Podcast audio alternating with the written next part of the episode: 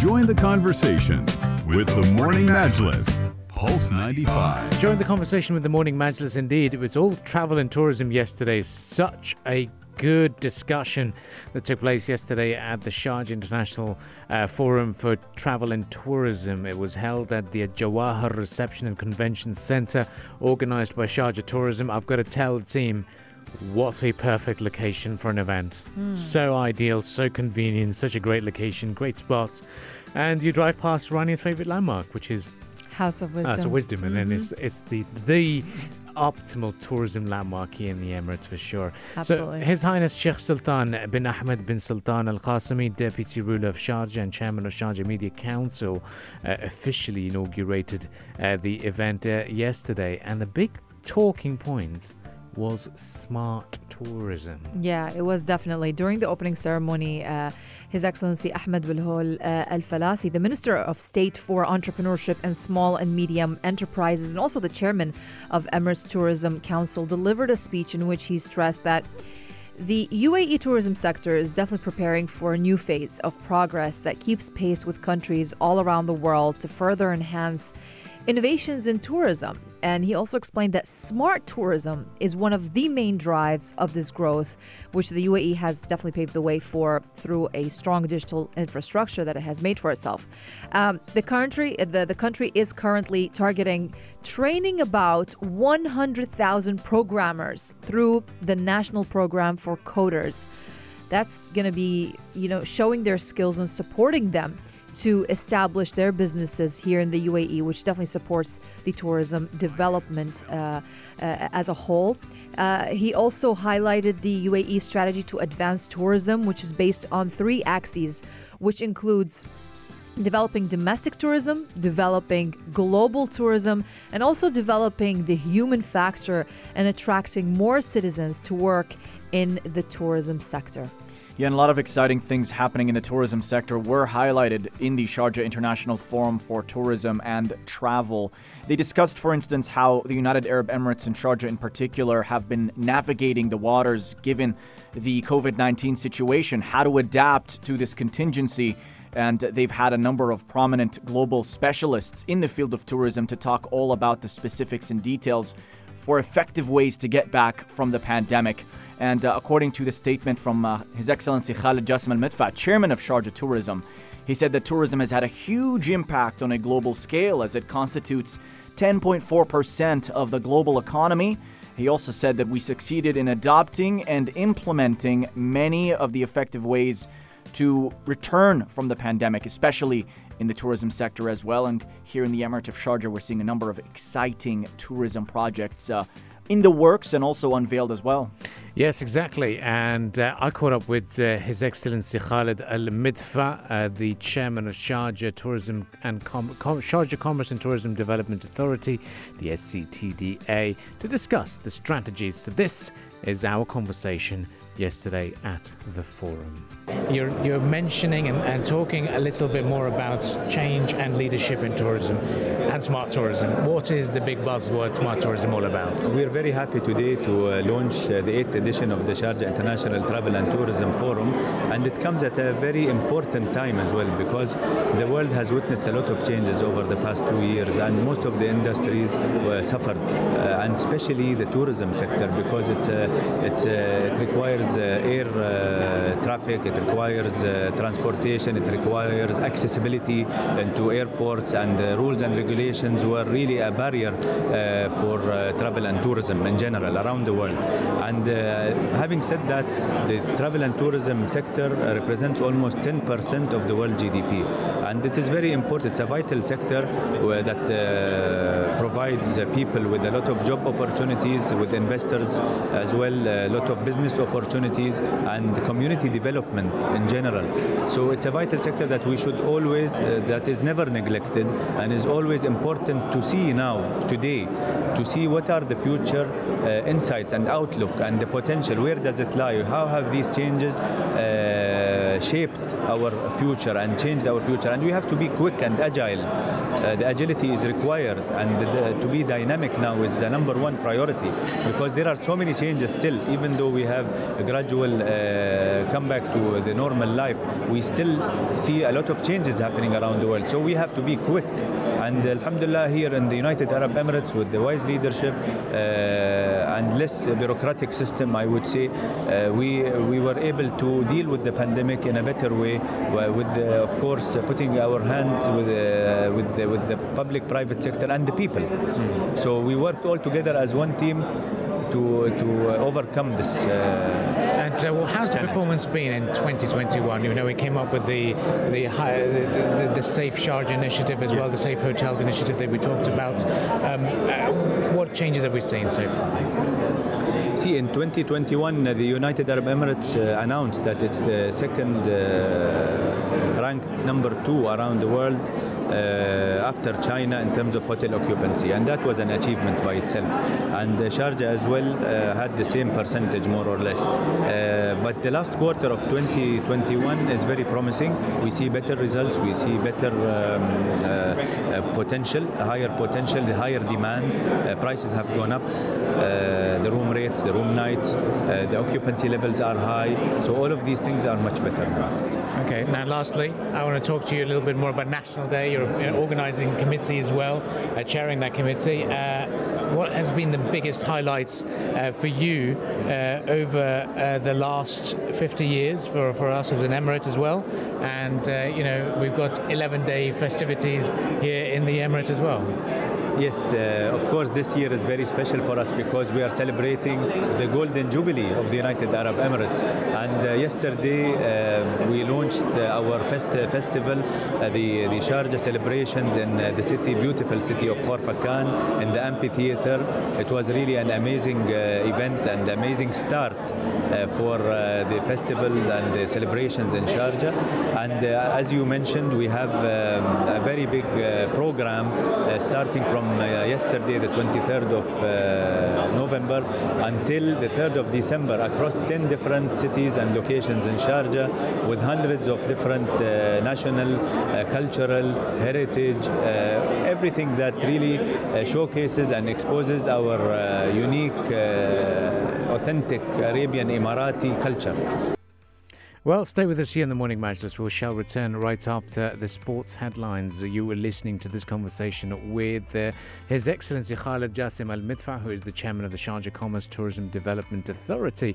Up next, we'll also be hearing from His Excellency Marwan bin Jassim Al Serkal about the projects launched by Shurooq to promote tourism here in the United Arab Emirates and in Sharjah in particular. Stay with us. This is the Morning Majlis only on Pulse 95. The Morning Majlis, talking the stories that are shaping headlines. This is, this is Pulse 95. Sharjah's Investment and Development Authority Shurooq has announced that the construction project of the Al Heera Beach project, which is worth 87 million dirhams, has marked 90% completion and is scheduled to open for visitors and beachgoers early next year. Now, Al Heera Beach has launched in February of this year and stretches over a 3.5 kilometer distance across the shoreline overlooking the Arabian Gulf, and it is Shurooq's largest beach development project to date. As the first leisure destination in Al Fisht area, the beach project aims to transform this family friendly neighborhood in Sharjah City into a vibrant tourism destination. Definitely, it's a vibrant tour- tourist destination. Uh, the project it comprises of three main clusters with eight retail units in each one. Uh, so it features a promenade, a marina, cafes, restaurants, and the beach is actually the second project of its kind developed by Shurooq that aims to transform the site into a vibrant and fully serviced Corniche destination. Back in 2000 and 19, in fact, Shurooq had opened the, the Khorfakan beach, which is also uh, something that we're going to be uh, visiting tomorrow for, uh, for our uh, uh, live broadcast for the national holiday.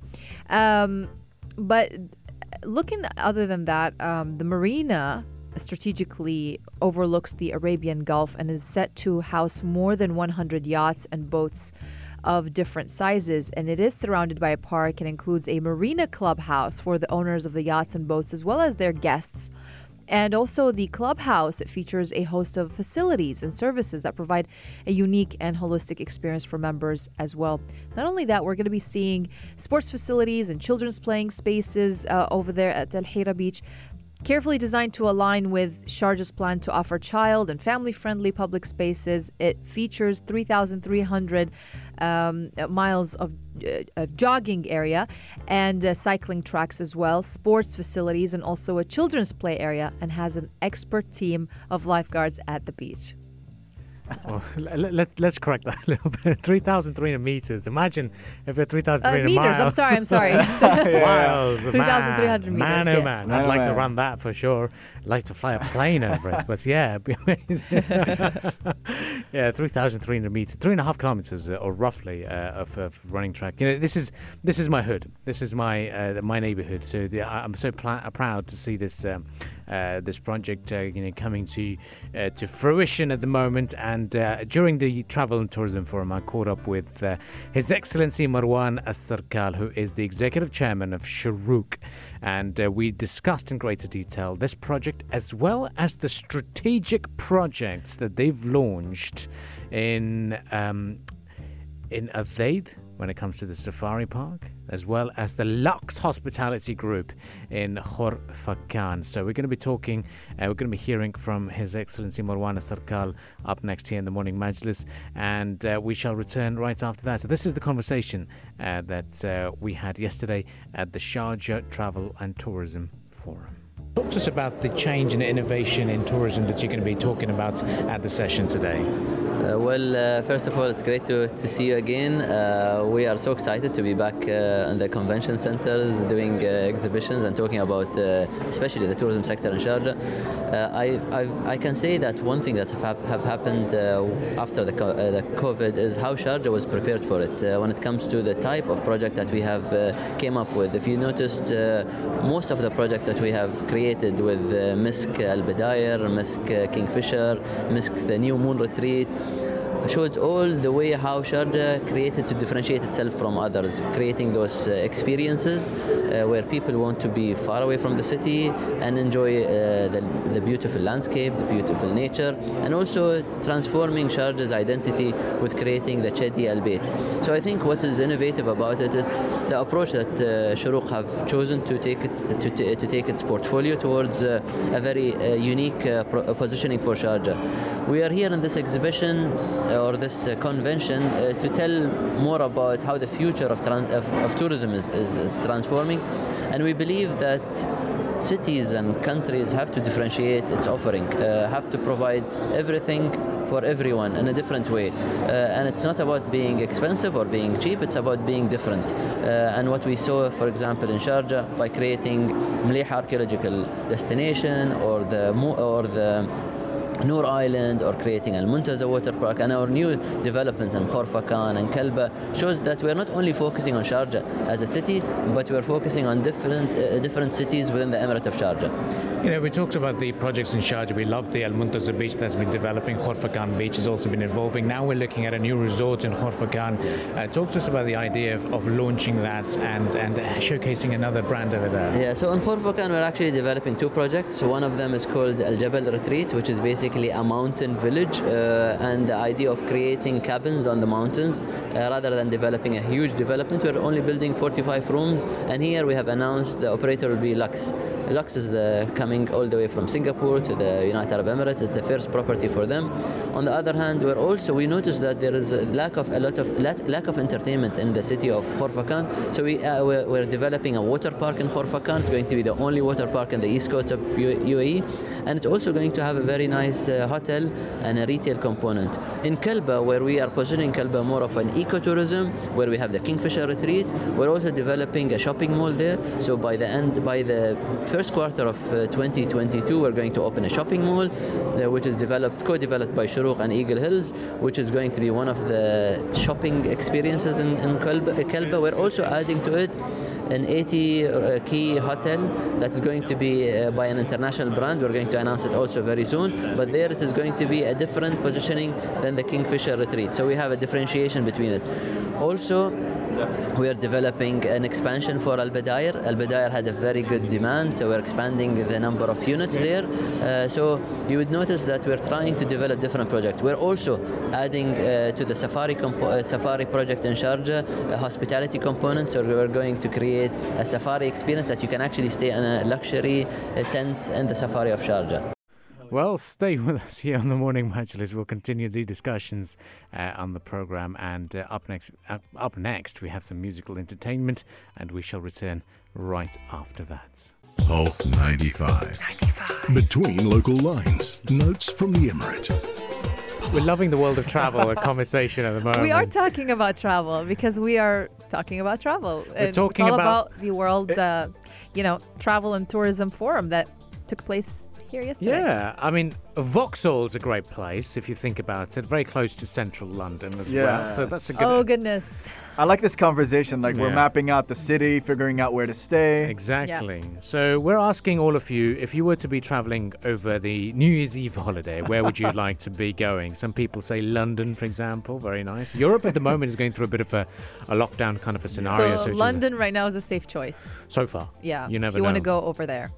Exactly. Mm-hmm. So, um, I don't know. I mean, uh, we're asking you. Reason is because um, you know we're all in this travel f- spirit. So if you are one of those who's very well acquainted with London and would like to suggest a place to stay for a nice hotel, not too expensive, then text us because it might be useful for one of our listeners. They've texted in Yeah. asking for a, a holiday in London. I suggested or Vauxhall. I suggested North London. Shoreditch would be amazing for sure. I That's- suggested Radisson Blu.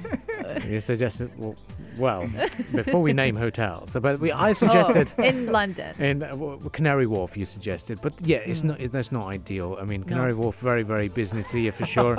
but I know a lot of our friends uh, from the United Arab Emirates and even the Gulf region would say Yeah. Ma- Knightsbridge and Chelsea, number one places, of Mayfair. course.